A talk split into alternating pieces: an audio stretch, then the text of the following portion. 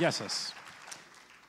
Αφού ευχαριστήσω και εγώ τα παιδιά που προσπάθησαν να οργανώσουν αυτή εδώ την εκδήλωση, ε, θα προσπαθήσω να σας πω το δικό μου νόημα από όλα αυτά που έχω κάνει και να προσπαθήσω να σας πείσω να τα κάνετε κι εσείς, γιατί νομίζω ότι τελικά θα είναι μονόδρομος στο μέλλον. Ε, πριν σας πω τι ακριβώς έχω κάνει, θα φιλοσοφήσω λίγο μερικά λεπτά. Μετά θα συνδέσω τη φιλοσοφία με την επιστήμη και την επιστήμη με την πράξη, γιατί όλα αυτά συνδέονται ή πρέπει να συνδέονται τέλος πάντων. Θα ξεκινήσω λοιπόν φιλοσοφικά λέγοντας ότι αφού το ανεκδήλωτο αποφάσισε να εκδηλωθεί και να φτιάξει αυτή τη δημιουργία και από αυτή τη δημιουργία εμείς αντιλαμβανόμαστε τη χονδροειδή ύλη που είμαστε κι εμείς φτιαγμένοι με τα αισθητήρια μας όργανα. Υπάρχει κάτι πιο λεπτοφιές που το ονομάζουμε ενέργεια, που δεν το βλέπουμε βέβαια, αλλά βλέπουμε τα αποτελέσματά του. Βέβαια, η ύλη όπως τη γνωρίζουμε δεν φτιάχτηκε κατευθείαν έτσι. Δεν εκδηλώθηκε δηλαδή έτσι. Χονδροειδός λοιπόν εκδηλώθηκε αρχικά σαν υδρογόνο. Αυτό υπήρχε στη δημιουργία αρχικά. Και θα μου πείτε τώρα, μα όλα αυτά τα στερεά υλικά που έχουμε εδώ, πώς δημιουργήθηκαν; Αυτά λοιπόν τα υλικά δημιουργούνται στα άστρα.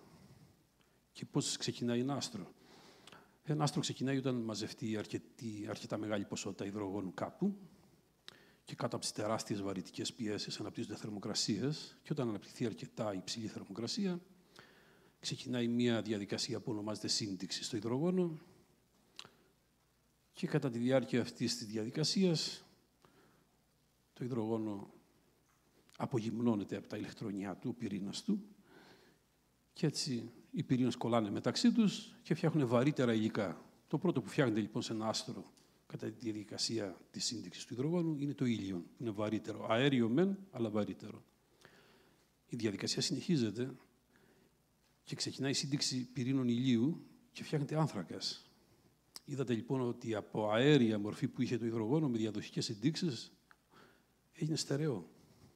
Αυτό βέβαια συνεχίζεται, συντήκεται και το στερεό και γίνεται σίδερος. Και γενικά με διαδοχικές ενδείξεις στα άστρα μέσα φτιάχνεται αυτή η στερεή η ύλη που είμαστε κι εμείς φτιαγμένοι. Δηλαδή μπορούμε να πούμε γενικά ότι τα πάντα είναι φτιαγμένα από το υδρογόνο. Όλοι είμαστε υδρογόνο πριν γίνουμε αυτό που είμαστε. Έτσι, εγκυκλοπαιδικά σας το λέω αυτό για να καταλάβετε στο τέλος το νόημα. Τώρα, αφού φτιαχτεί όλη αυτή η ύλη, ένα άστρο αργότερα πεθαίνει, αφού καταναλώσει όλο το καύσιμο, εκρηγνύεται και διασκορπίζεται στο σύμπαν, δημιουργούνται πλανήτες, αστεροειδείς και όλα αυτά που βλέπουμε με τα αισθητήρια όργανα μας. Ο ήλιος μας είναι και αυτό ένα άστρο. Μικρότερο βέβαια, αλλά άστρο. Αυτό δημιούργησε και τον πλανήτη και το ηλιακό μας σύστημα. Κομμάτια του δηλαδή που εκτοξεύθηκαν κατά τη διαδικασία εκρήξεων και διάφορων άλλων γεγονότων, δημιούργησε τους πλανήτες που περιστρέφονται γύρω από αυτόν. Και το δικό μας πλανήτη φυσικά. Τώρα, η δουλειά του ήλιου, εκτός του να δημιουργήσει την ύλη και εμάς δηλαδή ουσιαστικά, είναι να την τροφοδοτεί και με ενέργεια, για να μπορεί να υπάρχει. Ας πούμε, αν δεν υπήρχε ο ήλιος, δεν υπήρχε η ζωή πάνω σε αυτόν τον πλανήτη. Ούτε εμείς θα υπήρχαμε φυσικά. Θα είχαμε εξαφανιστεί. Ο ήλιος λοιπόν είναι μια μηχανή που παράγει ήλιο και μετά απλόχερα χαρίζει την ενέργειά του. Και πιο συγκεκριμένα, 655 εκατομμύρια τόνοι υδρογόνου συντήκονται και μετατρέπονται σε 650 εκατομμύρια τόνους ηλίου και 5 εκατομμύρια τόνοι καθαρού υδρογόνου εξαϊλώνονται πλήρως και μετατρέπονται σε ενέργεια που διασκορπίζεται στο σύμπαν και ένα μέρος αυτής της ενέργειας έρχεται και στον πλανήτη μας. Συγκεκριμένα είναι 2,7 ζεταβατόρε, έτσι λέγονται. Θα μου πείτε γιατί μας τα λες όλα αυτά. Να σας πω. Αυτή η μονάδα μέτρησης έχει 21 μηδενικά πίσω. Όλη η ανθρωπότητα σε ενέργεια χρειάζεται κάτι με 13 και 14 μηδενικά πίσω. Αυτό το λέω γιατί πολλοί ισχυρίζονται που δεν έχουν γνώσει. Ότι α, ο ήλιος δεν αρκεί για να μας καλύψει τις ενεργειακές μας ανάγκες και ο, θα πρέπει να γεμίσουμε όλη τη γη φωτοβολταϊκά, ανεμογεννήτρε, δεν ξέρω και εγώ τι, για να καλυφθούμε. Οπότε ας και με το πετρέλαιο, το κάρβουνο, ξέρω εγώ, το φυσικό αέριο που μας βολεύει, ε. Έχετε όμως αναρωτηθεί αυτά τα αρχαίγωνα καύσιμα, ποιος τα έφτιαξε; Ο ήλιος τα έφτιαξε και αυτά. Είναι πρώην δάση και ζώα φυσικά.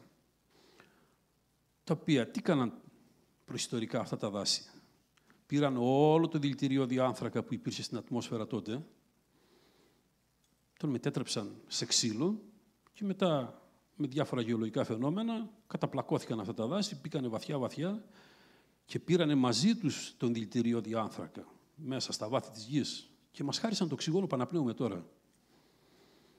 Είναι το πλεόνασμα. Αυτό το οξυγόνο που αναπνέουμε είναι το πλεόνασμα που έχει μείνει από εκείνα τα δάση. Συν την παραγωγή που γίνεται τώρα. Όμως η παραγωγή που γίνεται τώρα καταναλώνεται αμέσως. Οπότε τελικά το πλεόνασμα αναπνέουμε. Τώρα, αυτό αποδεικνύεται ότι είναι το πετρέλαιο προϊόν και το κάρβουνο οργανικών υλικών, διότι έχει βρεθεί μέσα έμι, που είναι στοιχείο του αίματος, και αζωτούχες βάσεις. Οι αζωτούχες βάσεις τι είναι; Στο DNA μας δεν είναι γραμμένος ο κώδικας οπουδήποτε στο DNA. Είναι γραμμένος στις τέσσερις αζωτούχες βάσεις. Συν μία που είναι του RNA. Άρα, τι γυρεύει λοιπόν μέσα στο πετρέλαιο, οι αζωτούχες βάσεις των κυτάρων, ας πούμε έτσι, των δέντρων, των ζώων κτλ. Είναι λοιπόν αποδεδειγμένο ότι το πετρέλαιο, κάρβουνο και όλα αυτά έχουν δημιουργηθεί από τα δέντρα που έχουν καταπλακωθεί.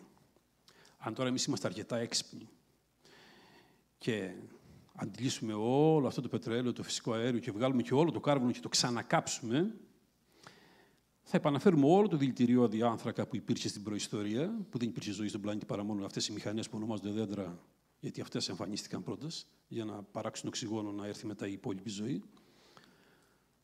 Και αρκετό οξυγόνο να έχουμε, αν απελευθερωθεί όλο αυτό το διοξίδιο του άνθρακα, επειδή ο οργανισμός δεν μπορεί να αποβάλει το διοξίδιο του άνθρακα που παράγει, θα πεθάνουμε. Δηλαδή και δωρεάν να μας το δώσουν ό,τι έχει απομείνει στη γη, που κάνουμε χαρέ, που έχουμε λέει, πετρέλαια στο λιβικό πέλαγος, πετρέλαια από εδώ, κάρβονα από εκεί, φυσικά αέρια από εδώ και χαιρόμαστε. Δισεκατομμύρια. Δεν έχει σκεφτεί κανείς ότι όλο αυτό όταν καεί απλά θα δηλητηριαστούμε; Δεν είναι πολύ απλό. Ε, και να μας το χαρίζουν, δεν πρέπει να το κάψουμε. Και θα μου πεις τώρα, καλά, ρε καλογεράκι, λες να μην κάνουμε αυτό, γιατί υπάρχουν πολλοί άνθρωποι που λένε τι να μην κάνουμε; Ε, ακούω παιδιά που λένε Α, είμαι κατά των εξορίξεων. Ναι, είσαι κατά των εξορίξεων, αλλά είσαι υπέρ τι; Τι προτείνεις; Και όχι σαν ιδέα, γιατί η ιδέα είναι καλή, αν την έχεις υλοποιήσει κιόλας και να τη δείξεις. πεις: Έχω αυτή την ιδέα, αλλά να τη δουλεύει. Την έχω κάνει. Είναι, μπορεί να γίνει. Λοιπόν, εγώ 40 χρόνια αυτό κάνω. Προσπαθώ να παράξω καύσιμα με τη χρήση ανανεώσιμων μορφών ενέργειας. Γιατί νομίζω ότι τελικά αυτό θα γίνει στο τέλος. Αν δεν γίνει αυτό, απλά θα εξαφανιστούμε. Τόσο απλά. Οπότε πάλι δεν θα έχουμε πρόβλημα. Ή με τον ένα ή με τον άλλο τρόπο δεν θα έχουμε πρόβλημα. Λοιπόν, εγώ τώρα τι προτείνω. Όλοι ξέρετε τα φωτοβολταϊκά. Είναι μια πολύ παλιά εφεύρεση του ανθρώπου. Πολύ πιο παλιά από ό,τι νομίζετε. Νομίζω ότι το 50 ήδη παρατηρήθηκε αυτό το φαινόμενο. Νομίζω ότι κατά λάθος την έβγαλαν οι επιστήμονες, δεν ξέραν τις επιπτώσεις. Αυτό που κάνανε τις οικονομικές, δηλαδή για τι εταιρείε και όλα αυτά. Γιατί ίσως δεν φαντάστηκαν ότι με τη χρήση αυτής της εφεύρεσης των φωτοβολταϊκών, μπορείς να μετατρέψεις τον ήλιο σε καύσιμο. Οπότε, μάλλον την πατήσανε, αν γίνει σε μεγάλη κλίμακα αυτό που κάνω εγώ τώρα. Τι κάνω λοιπόν εγώ; Έχω βάλει εδώ και 25 χρόνια μερικά φωτοβολταϊκά στο σπίτι και έχω ηλεκτρικό ρεύμα δωρεάν. Αυτό είναι το απλό. Το άλλο που με απασχόλησε είναι πώ θα κινώ το αυτοκίνητο τζάμπα. Γιατί καλό να πηγαίνεις στο βεζινάτικο, αλλά θέλει λεφτά κάθε τόσο και μολύνουμε κιόλας.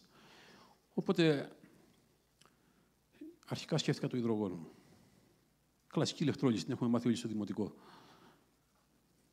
Δίνουμε ρεύμα στο νερό, διασπάται το νερό, από τη μια μεριά βγαίνει υδρογόνο, από την άλλη οξυγόνο, από το ηλεκτρόδιο υδρογόνο, από το άλλο οξυγόνο. Και έτσι έχουμε ένα πολύ δυνατό καύσιμο. Το υδρογόνο είναι το ισχυρότερο καύσιμο. Όταν καίγεται, αποδίδει περίπου 40 κιλοβατόρες ένα κιλό, σε σχέση με τις 13 κιλοβατόρες της βενζίνης και τις 8 κιλοβατόρες του πνεύματος. Θα αναφερθούμε και σε αυτό.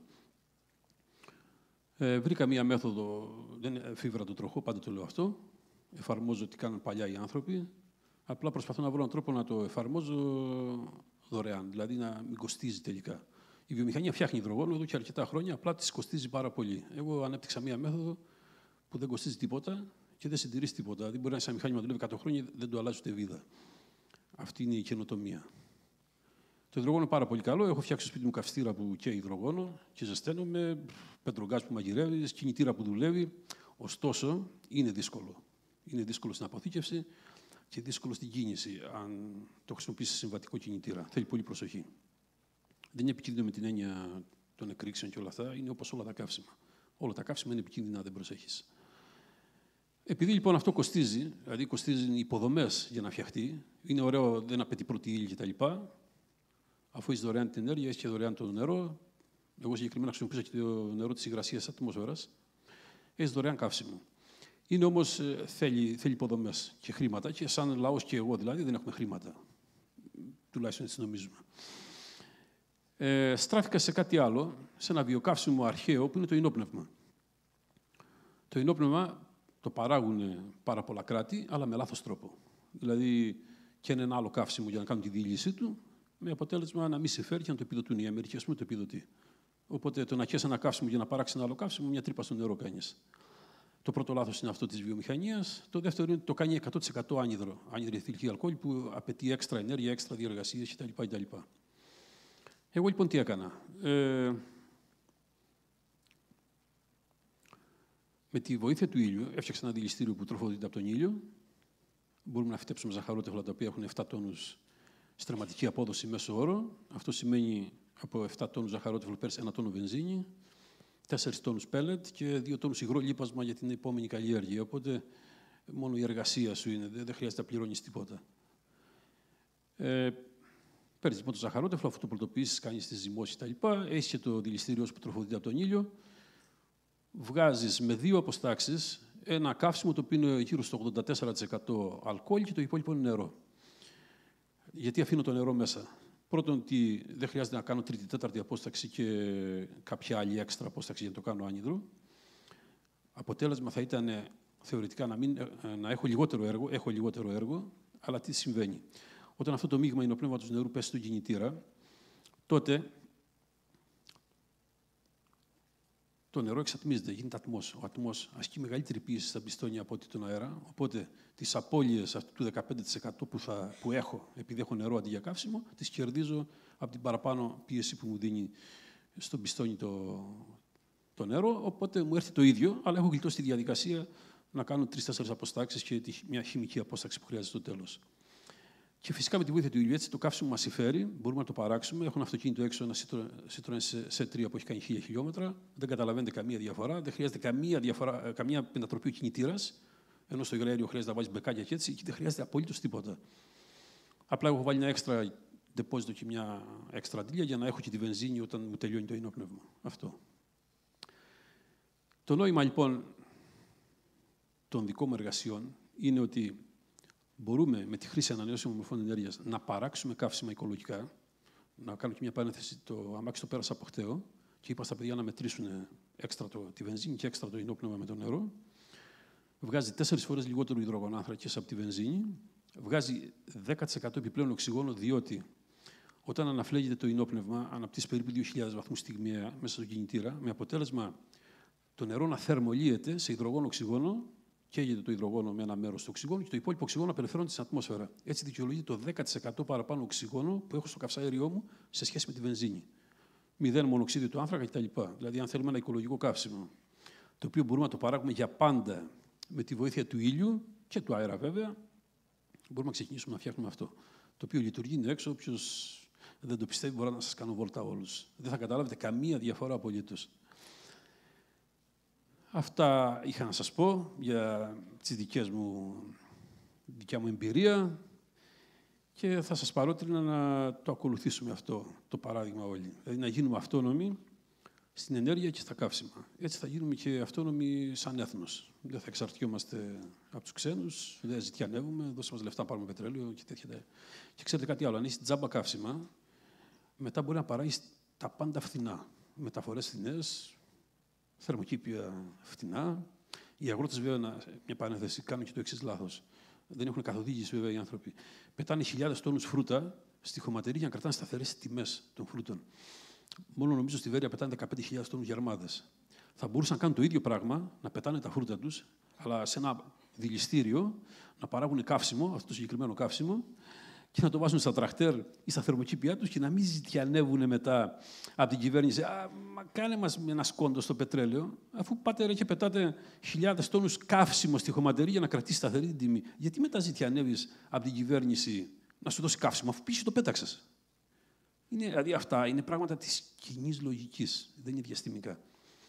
Και νομίζω ότι πρέπει να τα υιοθετήσουμε. Αυτά είχα να σας πω.